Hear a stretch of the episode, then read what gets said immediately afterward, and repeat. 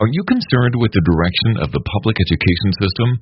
Are you wondering what you can do to preserve your child's heart and mind? Have you thought about homeschooling, but have fears about whether it would work for you? Join us for our Home Education Conference on Saturday, August 13th, hosted by Victory Bible Church in Hamilton. Find answers to the questions should you, would you, could you? Speak with those who have, with those who are, and with those who were home educated. Hear their success stories, identify challenges, and learn how to overcome them. Investigate for yourself what an education from a biblical worldview looks like. The Home Education Conference will be held at Victory Bible Church in Hamilton, New Jersey on Saturday, August 13th.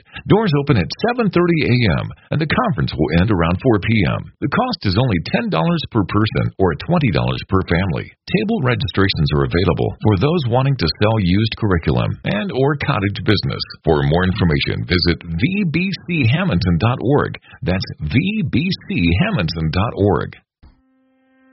Welcome to Thoroughly Equipped, a podcast for women where we compare the popular women's ministry teachings, books, conferences, Bible studies, etc. to Scripture. Our focus is 2 Timothy 3:16 to 17, that all Scripture is God-breathed and is useful for teaching, rebuking, correcting, and training in righteousness, so the man or woman of God may be thoroughly equipped for every good work. I am your host, Melba Toast. May this episode bless you and bring glory to God. Hello, ladies, and welcome back to another episode of Thoroughly Equipped. I am so happy you have decided to listen in. Of course, if you are new, welcome. If this is your first listen to this podcast, we have been looking at the very popular women's conference, the If Gathering. More specifically, we have been going over the sessions at the 2020 conference to look at the way the speakers handle scripture. Jennie Allen, the founder and vision caster of the If Women's Ministry, set up that year's conference to be centered on Romans 8 with the intent of giving the audience more of Jesus.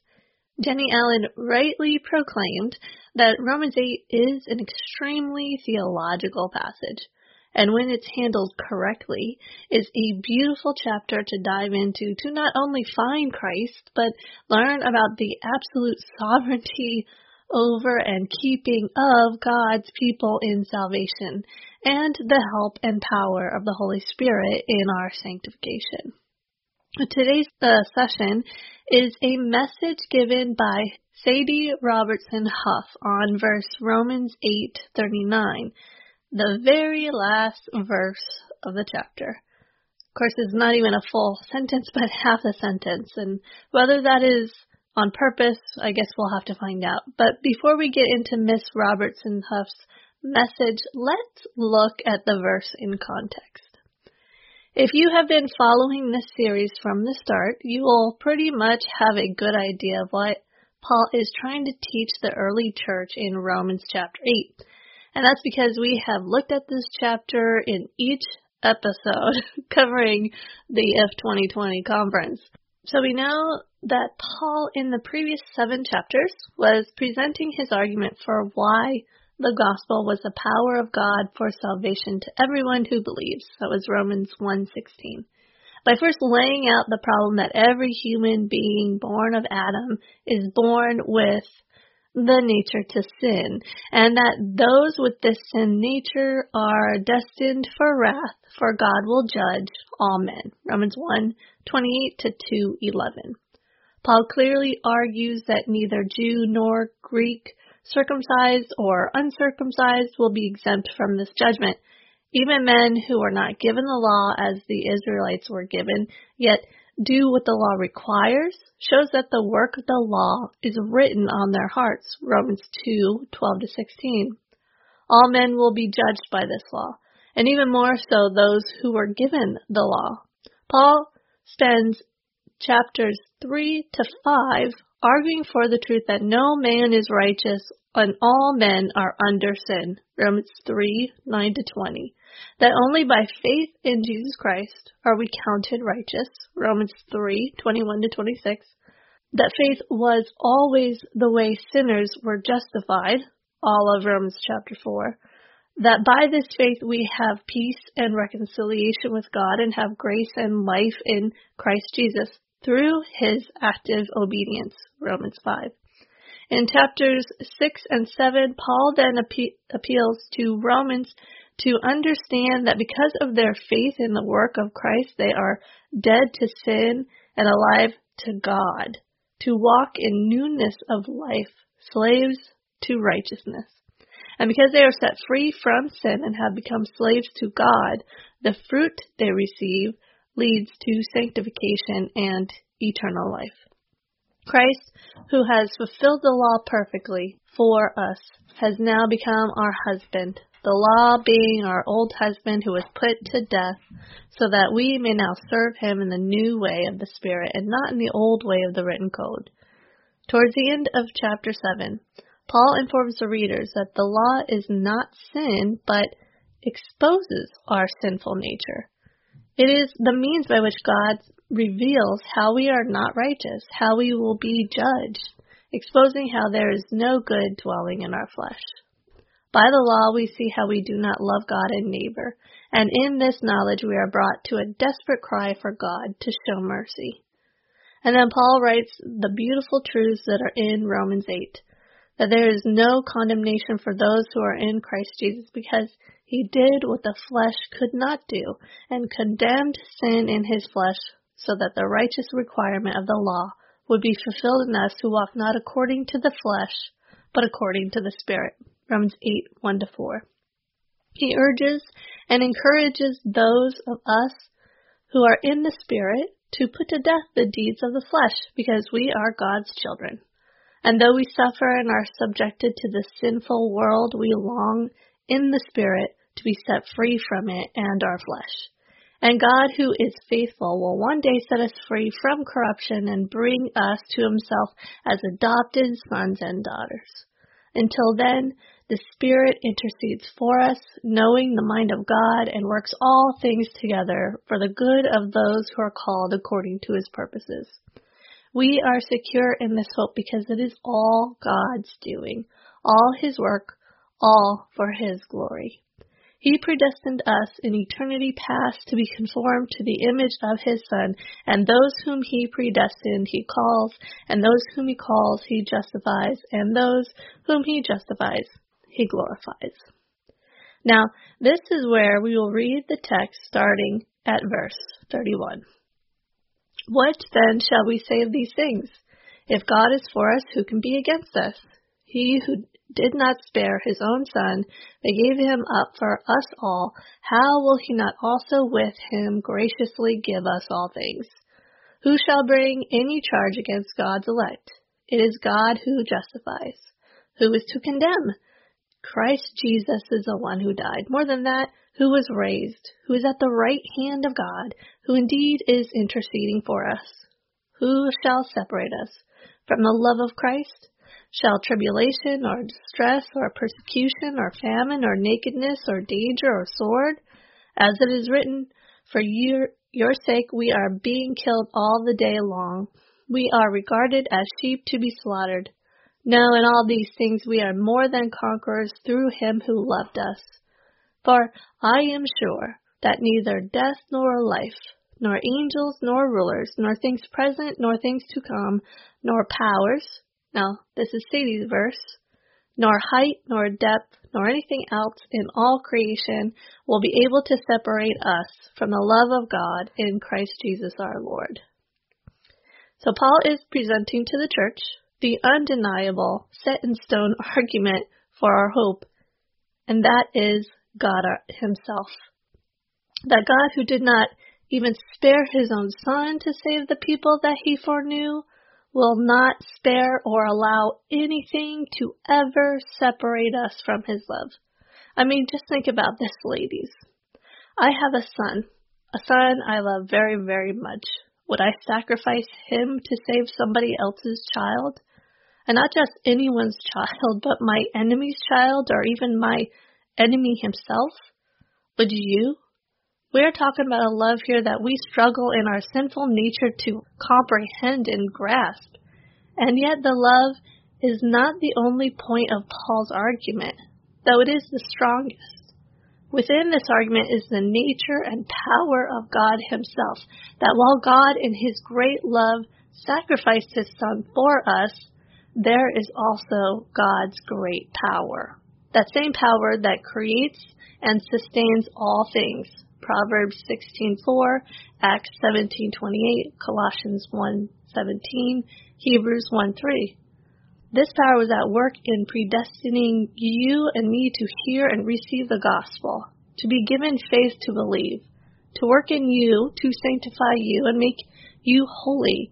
And that same power that raised Jesus from the dead will raise you to glory in new bodies without decay and corruption.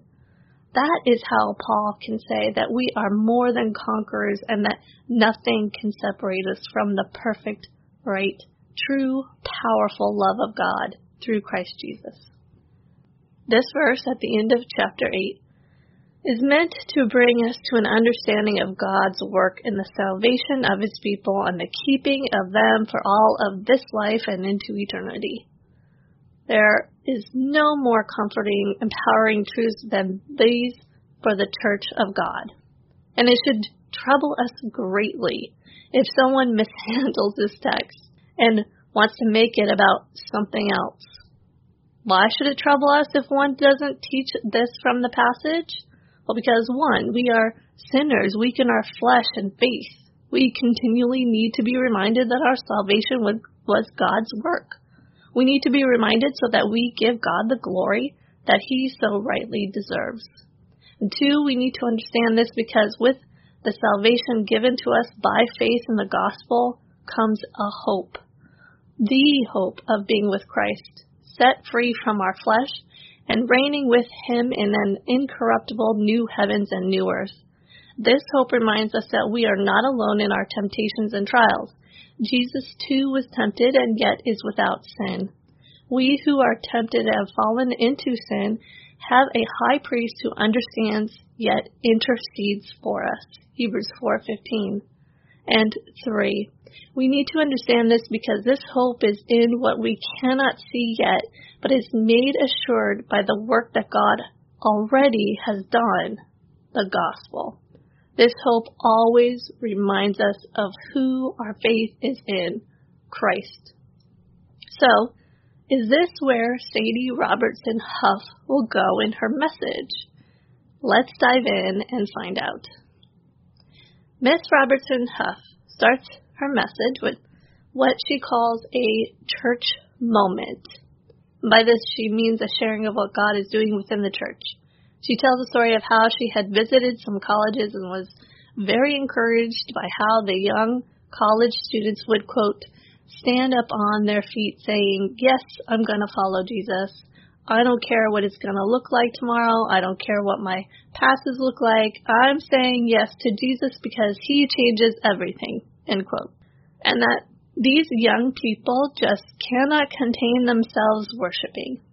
Her purpose in stating this is to encourage people to know that God is moving within the colleges and in the younger generation. She then prays before getting into her message, asking God to use her message to inspire the women there to take revival back with them to the places that these women are going. Now, normally I wouldn't play clips of prayers within a message, but her prayer here reveals something about Scripture, about the Word of God itself, or her belief therein. And I think it's an underlying belief that a lot of popular Christian speakers may have. In fact, I think that's what a lot of the typical evangelical Christians believe about revival and conferences in general. So I'm going to play the clip and explain. God, I thank you so much. You're so good. You're so big. You're so holy. And we are just in awe that we get to stand here with breath in our lungs because you gave us life, God. I thank you so much for every woman that got to IF this weekend and is watching online. And Lord, I pray that this would not, this would not just fall away, God, that it would land on good soil, every word that was spoken. That they would take this and that it would begin to revive their hearts and bring revival back with them to the places they are going. God, I pray that this would be something that changes them from the inside out, that it would rejuvenate them. It would bring a fresh life, new life, because that is what you do and that is who your spirit is. So, God, I pray over this word. Would you anoint me to be able to speak this word to your beautiful daughters, God? God, give me words, give me wisdom. And to your name we pray, Amen. Okay. So, when we pray, we're coming to God asking Him for certain specific things. And in this case, Sadie is asking that God use her message to, quote, revive their hearts and bring revival back with them to the places where they are going that our message would be something that would change these women from the inside out, bringing new life because that is what God does and it is who His Spirit is. Well, here's the problem. She believes that these things can be accomplished through her words and message. I, on the other hand, believe these things are accomplished through the words of God and the gospel message of Jesus Christ those all being found in Scripture and Scripture alone. What you believe about the means that God uses to bring revival is how you determine the method of encouraging revival or new life. If one believes that it is God's words that affect change, then when delivering a message, one will want to use God's words, expound on God's word, and teach God's word to bring about change. This is what is called the efficacy of Scripture. That the Scripture not only has authority, is not only without error, that it is not only sufficient, but that it has power. But if you believe God uses your words and influence to encourage and change women from the inside out, then those are the words you will use in your message. You will use your personal ideas, your philosophies, your experiences, lessons you have learned, etc., to bring what you believe will be life to your hearers. And I truly believe that most of the popular female speakers within the evangelical women's ministry of today actually believe that God uses these things to bring revival. Now, I truly believe that this comes from the belief that we help people choose to follow Christ with our testimonies. And the thing is, they would be right if true revival came as a result of seeing how others gave their lives to Christ. If the good news was that Jesus can make your life have purpose, and the testimony of Christ was about how he changed your life. Don't get me wrong, these things are not bad, they are not the message that changes hearts. They are fruits of a changed heart. We behave as though these fruits are the message that people need to hear, and usually that's because we like to talk about ourselves. This is the God has changed my life and given me purpose and He can for you type of evangelism. But the message that people need to hear, that is the power of God unto salvation, is the life, words, and death of someone else. True revival does not come from acknowledging the blessings and fruits that come from a changed life or from finding purpose. True revival comes from the acknowledgement of our sin, the crying out for a Savior, and the pure dependence on and faith in Christ and His Word.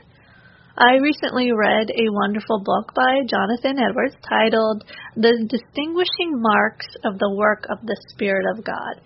In it, Mr. Edwards lays out for us how to differentiate between real revival and false revival. I have to do an episode to talk about this in the future because it seems to me that this type of talk of revival is common and even growing within the evangelical sphere as we see many examples of this type of talk within the IF gathering. But what I'm trying to explain here is how this belief that God will use our stories and experiences to change hearts and bring new life is really the material they use to build up their audience. But if it's not the Word of God, then it will not stand up to the fiery trial. Paul in 1 Corinthians 3 10 to 15 expounds upon this. According to the grace of God given to Paul, like a skilled master builder, he laid a foundation, that's Paul laid a foundation, and someone else is building up on it. Let each one take care how he builds on it. For no one can lay a foundation other than that which is laid, which is Jesus Christ. Now, if anyone builds on the foundation with gold, silver, precious stones, wood, hay, straw, each one's work will become manifest, for the day will disclose it, because it will be revealed by fire, and the fire will test what sort of work each one has done. If the work that anyone has built on the foundation survives, he will receive a reward.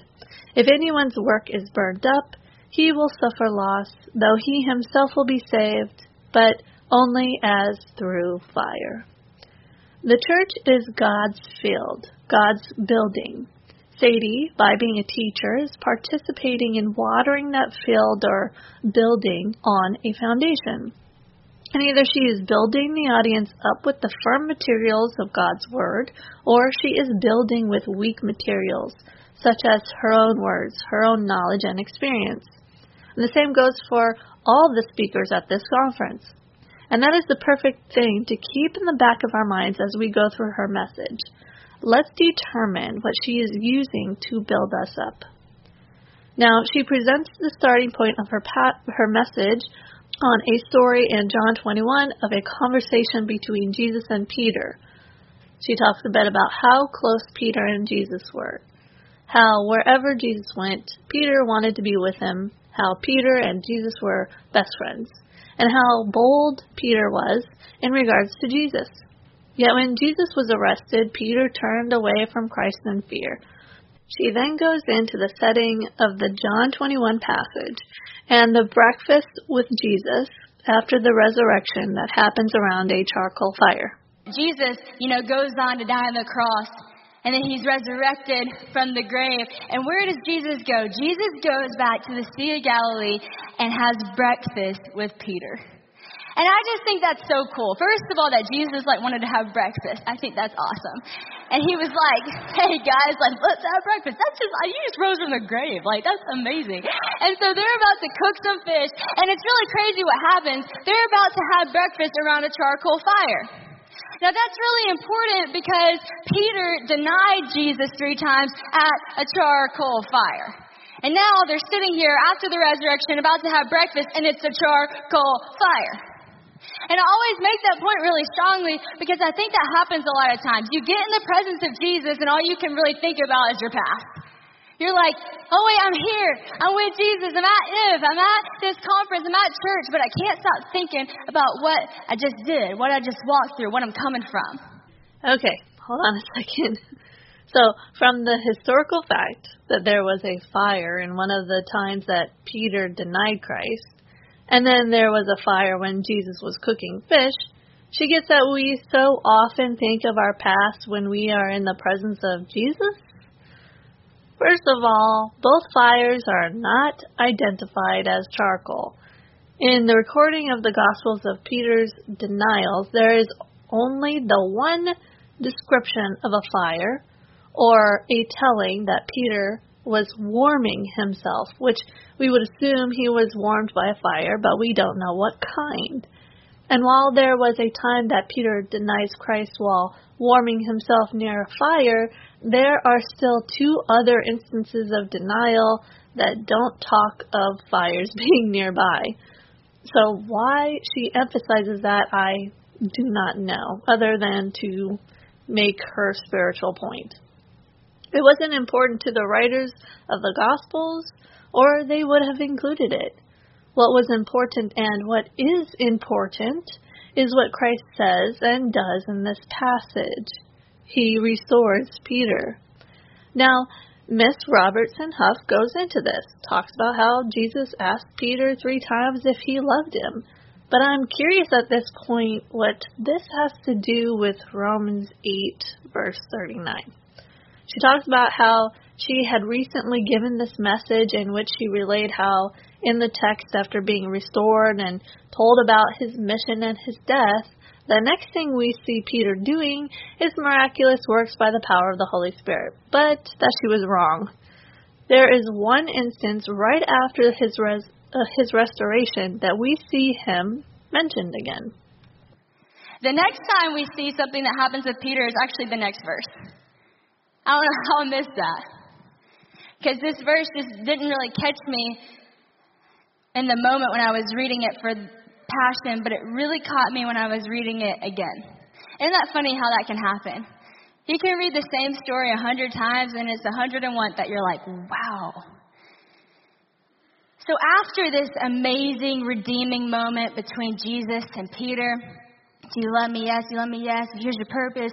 Sheep. Then he kind of talks about the death he's going to have to die, but he's like, hey, just keep following me. Verse 20, right after that moment, it says, Peter turned.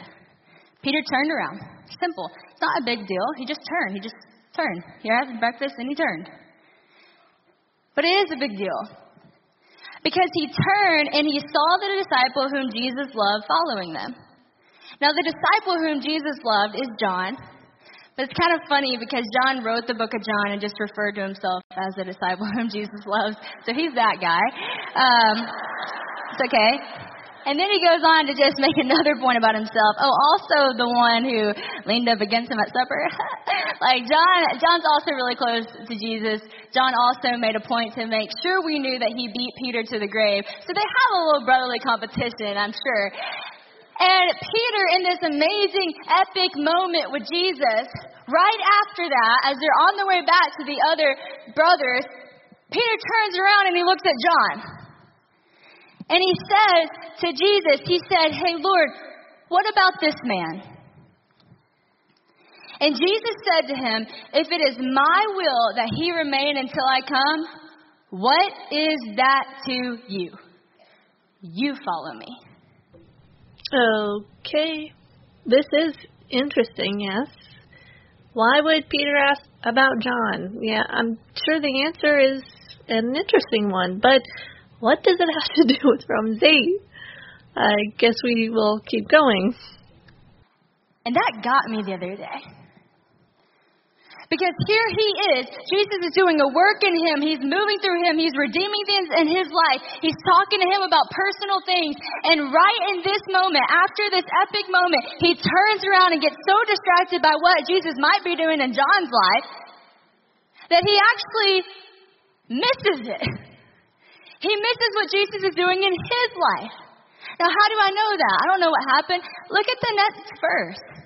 It says, Then the saying spread among the brothers. Now, this is what made me laugh. Literally, a rumor spread in the Bible, just like rumor spread today. And listen to what happened. They had to clear up a rumor. It says, The disciple, he, it spread among the brothers that this disciple was not going to die. Yet, Jesus did not say to him that he wasn't going to die. But if it is my will that he remain until I come, what is that to you? It's like, I didn't say that. He didn't say that. You missed it. You missed it. And besides, why is, why is that what we're talking about? Why are we talking about what might happen in John's life instead of talking about what just happened in your own life with what Jesus is doing in your heart? So, John mentions this in his writings to clarify a rumor. Sadie seems to imply that Paul spread because he focused on what Jesus is doing in John's life instead of looking at what Jesus is doing in his own life. This is the point and issue she wants to address in her message. What are we missing that God is wanting to do right now because we're turning and looking at what he's doing in everybody else's life? All right, ladies.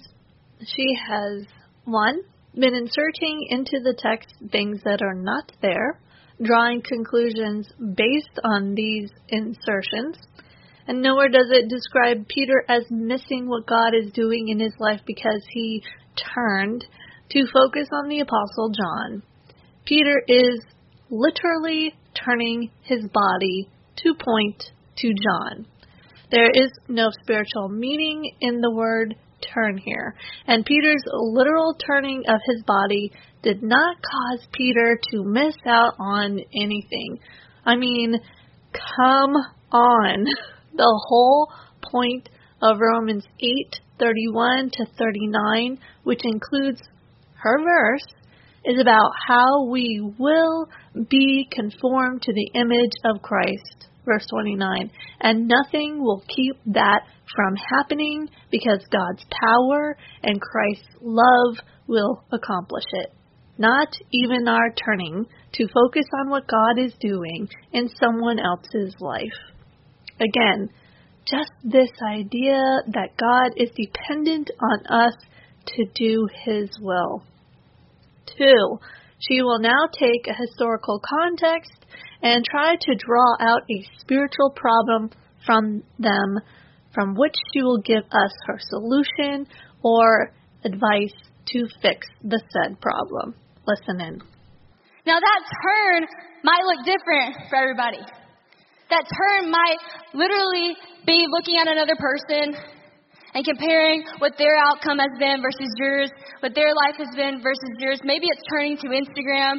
Maybe it's turning in the wrong direction. Maybe it's turning to the past. What is that turn that you're getting so distracted by that you're missing? Wow, God, you have me in this space. You're speaking something to my heart. You're redeeming all that was lost. You're covering everything from the past. You're building my testimony. What are we missing in that moment? So, the spiritual problem she wants to warn us of is not to turn and focus on what God is doing in others, but instead to focus on what God is doing in our lives and understand that God is building our testimony. By turning, we may miss out. What might we miss out on? giving our testimony to others because in our testimony there is power. Because the word says there is power in our testimony. Those words, those words, the testimony, what Jesus does in us, that's going to bring the dead to life. That's going to bring the lost to found. It says even in the Bible that sometimes Jesus would leave a town and more people would get to know him because of the stories and the testimonies that the people would tell. And so I say that to say when we're going back from if, when we're going back from different places we've been to, when we're going back from a moment with Jesus, are we so distracted by what we turn to in the meantime to share what God did in that moment? I don't want to miss that moment, God. Okay. Do you see the connection between what she's claiming here and what I mentioned about in her prayer? She truly believes that her experiences are what bring new life to people, that her testimony converts people, and she believes that our testimonies do the same thing. So let's set the record straight here. Let's ask if her claim is true. Does Scripture claim that our testimonies have this type of power? What she clearly means by testimony is in direct relation to her story of the conversation between Peter and Jesus. So remember, in this passage, Jesus is restoring Peter, calling him to the apostleship, feed my sheep, tend my sheep, etc., and prophesying to Peter what kind of death he was to glorify God. Verse 19 of John chapter 21. So, by testimony, she means what God is doing in the life of an individual what He has called them to, and how God is glorified in their life experiences or providential appointments as seen in Peter's death. So, to answer this question, I looked up all the passages that talked about testimonies, testifying, and even declaring. Most were describing God declaring or prophets declaring for God, but I wanted to find testimony or testifying of God's work in an individual life being used to bring salvation.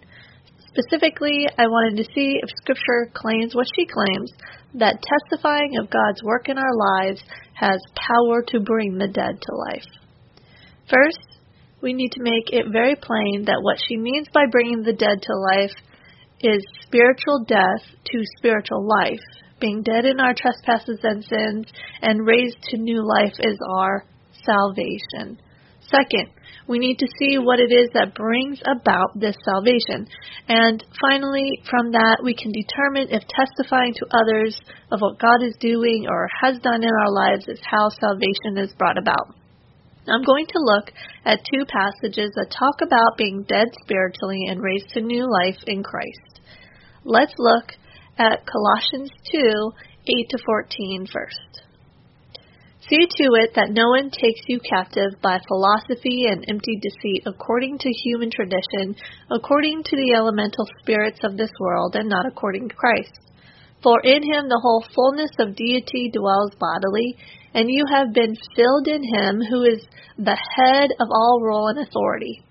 In him also you were circumcised with a circumcision made without hands, by putting off the body of the flesh by the circumcision of Christ having been buried with him in baptism, in which you were also raised with him through faith in the powerful working of God who raised him from the dead. And you who were dead in your trespasses and the uncircumcision of your flesh, God made alive together with him, having forgiven us all our trespasses by canceling the reward of debt that stood against us with its legal demands this he set aside, nailing it to the cross. From this passage, we can glean that it is through faith in the powerful working of God that God uses to make us alive with Christ. By this faith, God forgives us all our trespasses by canceling out the record of debt that stood against us with its legal demand. He set these aside, nailing them to the cross. So, two things to note here that by faith we are saved, and that this faith is in direct connection to Christ, the cross, his burial, and his resurrection. Keep this in mind.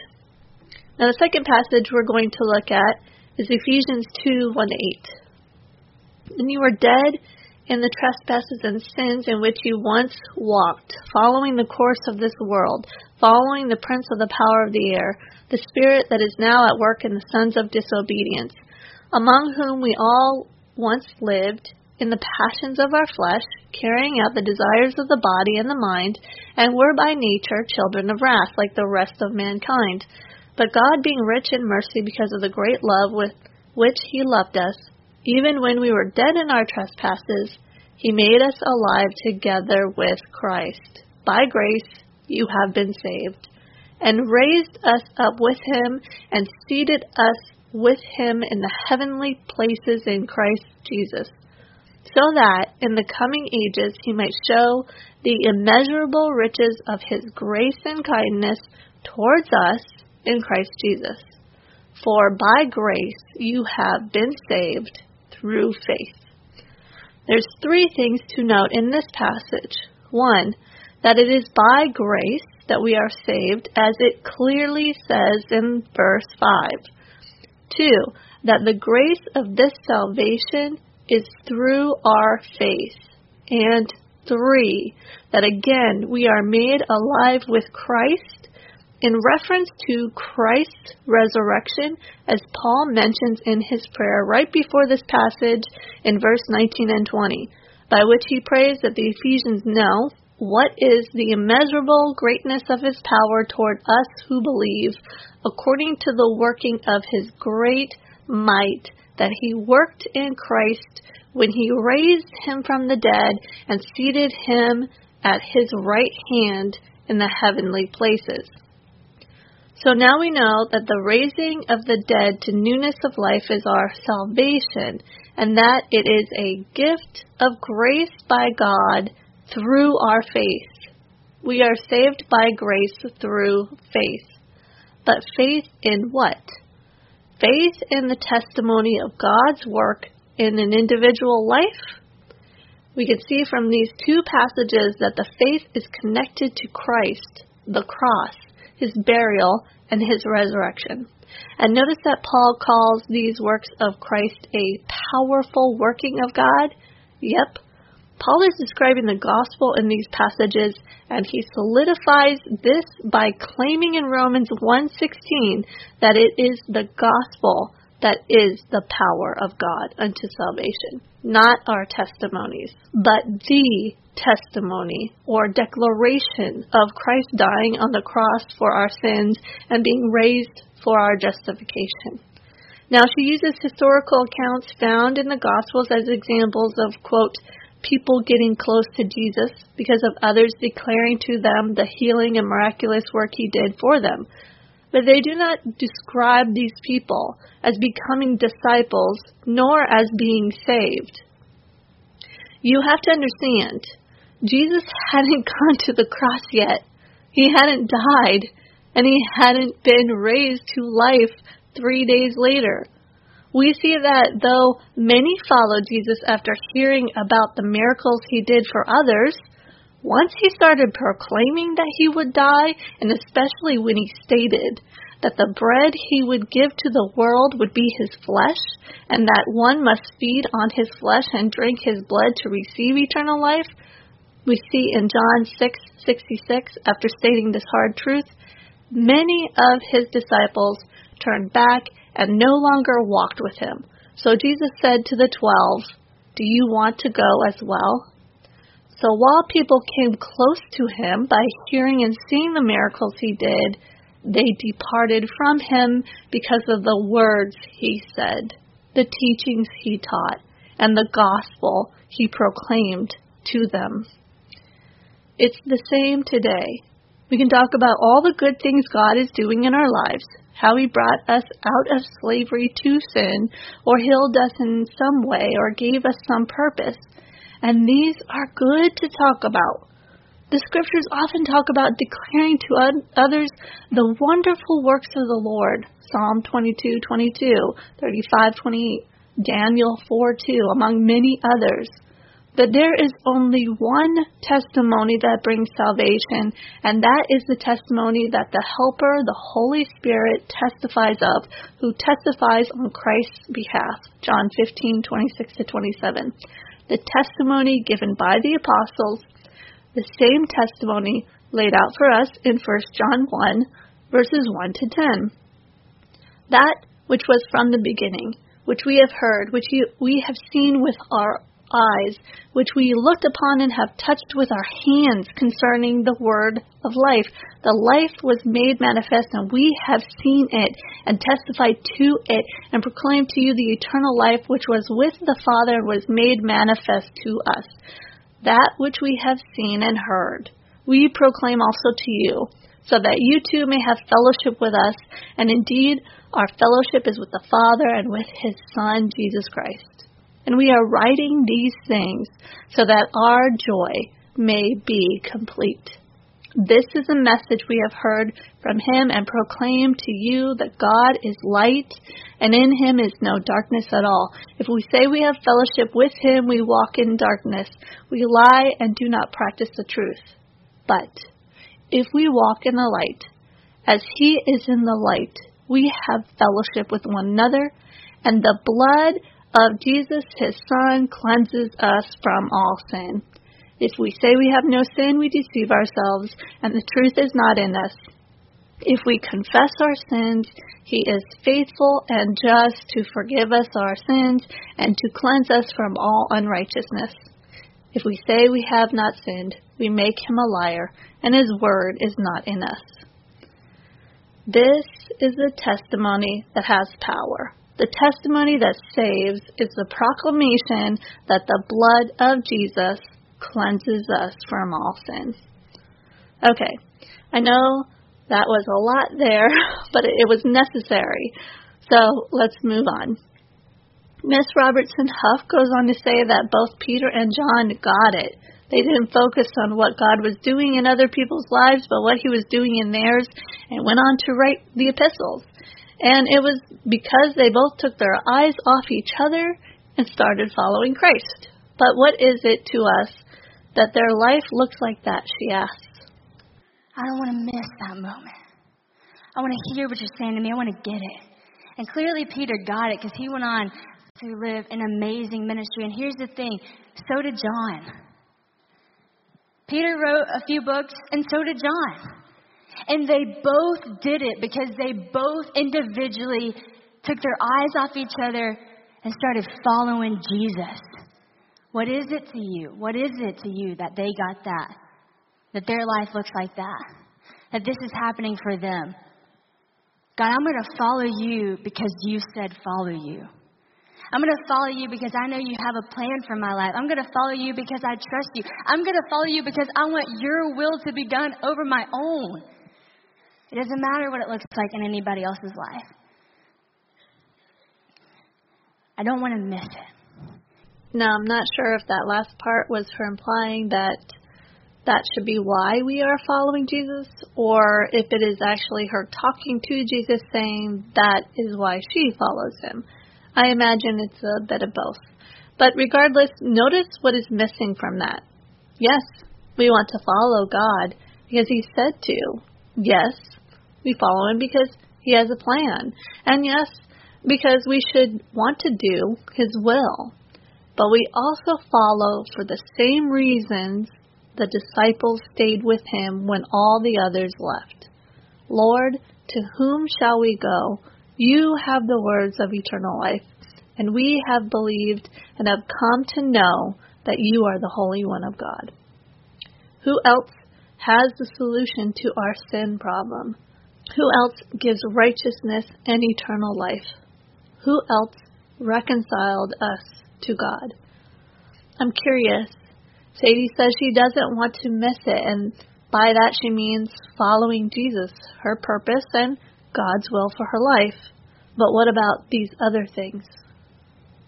She continues and talks about the quote good word that Bianca Olthoff presented in Romans 8:31 to 39 and relates how just like for Paul nothing could separate Peter from the love of Christ. And though nothing could separate Peter from Christ's love, who might be distracting us from Christ's love? Who shall separate us from the love of Christ? Because in this moment, really nothing could separate Peter from the love of Christ. Jesus raised from the grave. He went to the Sea of Galilee. He cooked breakfast for Peter. He was talking to Peter, affirming the love, affirming the love, affirming the love. But then Peter said, What about John? Who, who is it? Who is it that really can't separate you from God's love? Because God's going to love you no matter what. But who's going to distract you from God's great love? That's sitting right in front of you, that's chasing after you recklessly? Who, what is going to distract you from that? Back to this problem she's set up for us that we get distracted by other people, specifically that we are distracted by the work of God in other people's lives. This is just really ridiculous. Nowhere, and I mean nowhere, are we warned to not let the work that God is doing in other people's lives distract us from the love of Christ. And this is most certainly not what Paul is trying to warn us of in Romans 8:31 to 39. I'm sorry, but I don't think looking at the work God is doing in other people's lives is a problem. In fact, I think it's actually encouraged. We see all throughout the Old and New Testament God telling us to observe or meditate on the works he did in Abraham's life, the works he did in Moses' life, David's life, Esther's life, etc., and etc. For their stories were written down for this very reason. Observing the works of God in anyone's life is not a distraction, but is edification to our souls and gives us license to praise Him for what He has done. Paul is also not trying to point us to the reckless love of Christ either. I don't think Paul would ever describe Christ's love as reckless. Reckless means without thinking or caring about the consequences of an action. In fact, in Romans, we see that the love and work of God through Christ was very intentional, planned from eternity past. They were the intended act of love, and that everything we go through was predestined or you could say planned, with the express intention of conforming us to the image of Christ. Christ's love and God's work in our salvation are the exact opposite of reckless. Christ's love is not reckless. Is almost the exact point Paul is trying to express. Because it is so planned and intentional and not reckless, our salvation is secure. But Sadie continues. She begins to talk about how her now husband pursued her before they were married. That it was so beautiful, intentional, and godly. I won't play that clip because of time, but I found this very ironic to say the least. How her husband's pursuit of her was intentional and is mentioned next to godly, yet Jesus' love is reckless. But I digress. She talks about how when they were dating, she would investigate his Instagram and compare herself to other women he would be pictured with, and complain to him that she's just not good enough.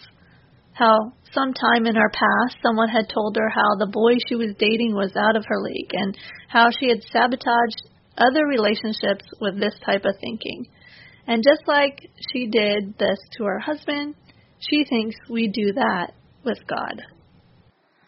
I just feel like I'm not good enough. And so he's standing here willing to give me this love, willing to give me this relationship, pursuing me. And I'm like, you know what? I'm not going to be able to take that because I don't look like this other person. And I think so many times we do that with God. He's sitting here having this conversation with us. He's like, Do you love me? Do you love me? Do you love me? Because he loves you. The question is not, flipped.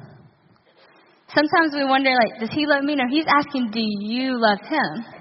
He's chasing after you. He's pursuing with you. He's having breakfast with you. He's always with you. And he loves you, willing to give everything for you. He calls you his own. He calls you his beloved. And then we sit here, and because we look around and we don't think we fit the mold, or we don't think we're good enough, or life is going well enough, we just say, it's okay. Uh, I, I just don't think I'm good enough for that love. And all the love is there, but we just can't receive it. She sets us up like we shouldn't believe when it comes to Christ's love that we aren't good enough. But Scripture says that this is true. We are not good enough. That is the entire point that Paul has been arguing for in Romans chapter 1 to 7. We aren't good enough. Our sinful nature prevents us from being good, and the law exposes that about us. We may even have the desire to be good, but our flesh keeps us from it. The solution is not to be convinced that we are good enough for God's love, but acknowledge we are not and trust in the love of God worked out through the life, death, and resurrection of Christ, so that the Holy Spirit may work in us, helping us put to death the deeds of the flesh, putting to death our sin, and walking in the Spirit. Romans 8 1 to 28. She then goes on to list reasons why we don't believe we are good enough to be loved. Maybe it's because we're distracted. Maybe it's because we're comparing ourselves. Maybe it's because we're comparing our story. Maybe it's because of a lie spoken over us years ago. But end this conference today, I don't want us to run away from the love He's running after us with. I don't want us to turn around and look at another person or walk away and get distracted from what He's doing in your heart right now with this reckless love. And so I want to pray over us. I want to pray over us that we don't get distracted. I want to pray over us that we're not turning to other things to satisfy our heart.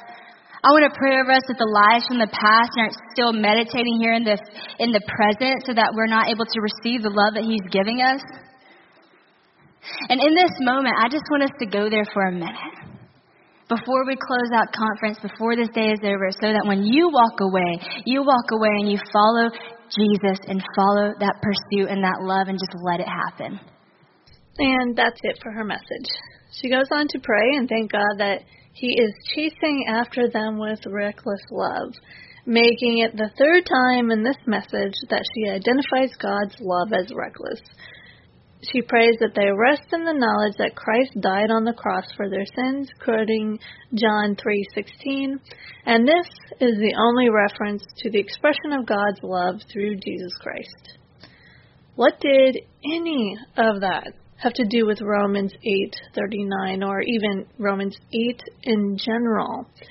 Instead of even addressing the verse, she merely states that nothing will separate us from the love of Christ, focuses on drawing out a spiritual problem from a historical rec- recording of a conversation between Peter and Jesus, and has no biblical support for that spiritual problem, nor any support for dealing with the problem.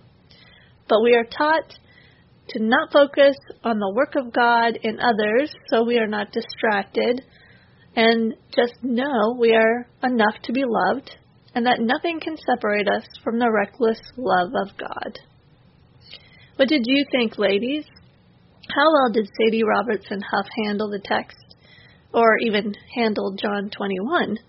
What do you think about this way of describing God's love as reckless? And what do you think about our testimonies? Do you believe that they have the power to raise the dead to life? Email me at thoroughly-equipped316 at gmail.com and tell me what you think.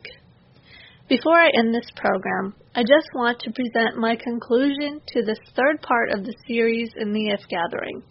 We've spent seven episodes looking at the 2020 conference to assess the way these ha- speakers handle Scripture, how they handle Romans chapter 8.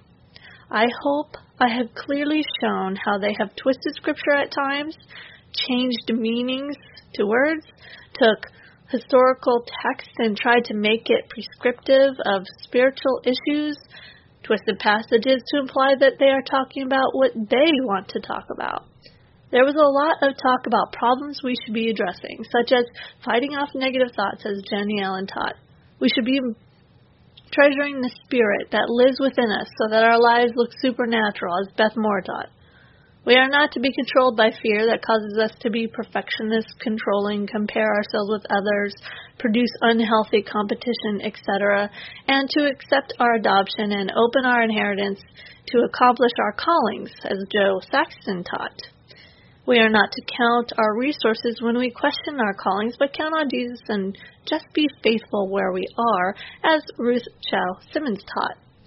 We are to be on guard by knowing that we possess a power within us and that we are more than conquerors through Christ, as Bianca Juarez Olthoff taught. We are not to turn inward, but become wayfinders by turning and being found by the waymaker, as Ann Voskamp taught. And as shown in this episode of Part 3, we are not to turn and get distracted by observing the work of God in others' lives. That's quite a bit of work to work on. Now, no mention if any of these are sinful things to do. And I really hope I've shown that these issues are not talked about in Romans 8. But in fact, I hope I've shown that Romans 8 is all about God's work. Our putting to death the deeds of the flesh, our weakness and the Spirit's strength, God's selecting and keeping of us unto salvation, and the conforming of his people to Christ, our sanctification, and in the end, our glorification. This chapter, except for the instruction to put to death the deeds of the flesh, which is still done in the Spirit, isn't really instructing us, but bringing to our knowledge the power of God in His keeping and working in us, all the way to the end through the love and work of Christ, so that our faith in God will grow. What a better message! Why wouldn't they want to encourage these women up into this message? Jennie Allen stated how she didn't think there was a more theological chapter in the Bible and that we could get a lot of Jesus with her hope that we left the conference loving him more. Can she honestly say that these messages gave that very rich theology that we find in the chapter? Could she really say that Christ was really proclaimed? Did this conference deliver what she promised? I don't think so. Want to know what theology can be gleaned from this text? Want to hear what a message that draws out Christ from this text would sound like? Listen to the sermon series on this chapter given by Martyn Lloyd-Jones. You will be edified greatly, and in this series, knowing God, relying on the Spirit, and loving Christ more. I will provide a link to the Martyn Lloyd-Jones Trust website where you can simply type in Romans chapter 8 in the search box and listen to all his wonderful sermons. So, ladies, until next time, I pray you have been blessed to dive into Romans 8 and have seen the difference between what it says and what these speakers claim it is about. I pray that through these episodes you've been exposed to the way speakers can twist Scripture or neglect it learning for yourself how to compare what one says to Scripture. In fact, in the final episode of Part 3, I will have a special guest on to help us learn how to handle Scripture correctly and how to study it for ourselves. You can look forward to that. I pray that you trust that in Him we have attained an inheritance, having been predestined according to the purpose of Him who works all things according to the counsel of His will, so that we who were the first to hope in Christ might be to the praise of His glory. In him you also, when you heard the word of truth, the gospel of your salvation, and believed in him, were filled with the promised Holy Spirit, who is the guarantee of our inheritance until we acquire possession of it to the praise of his glory. Ephesians 1 11 to 14. I pray you are in his word.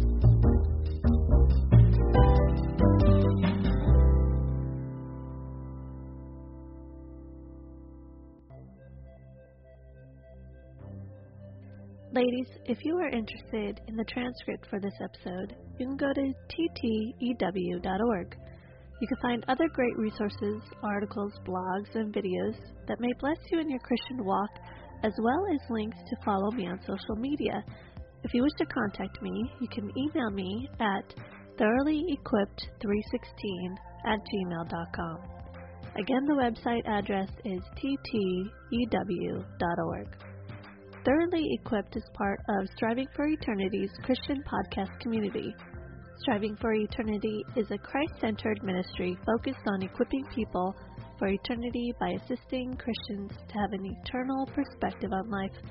They strive to bring evangelism, discipleship, apologetics, and Christian living together for the purpose of eternal preparation by exalting God, edifying and equipping the saints, and evangelizing the lost. They provide speakers, online articles, online courses, books, podcasts, and other theological resources, all centered on God's Word. To find out more, go to strivingforeternity.org. And to listen to other podcasts, go to podcast.strivingforeternity.org. I pray that their resources bless you as they have blessed me as we live our lives day by day, praising and glorifying God.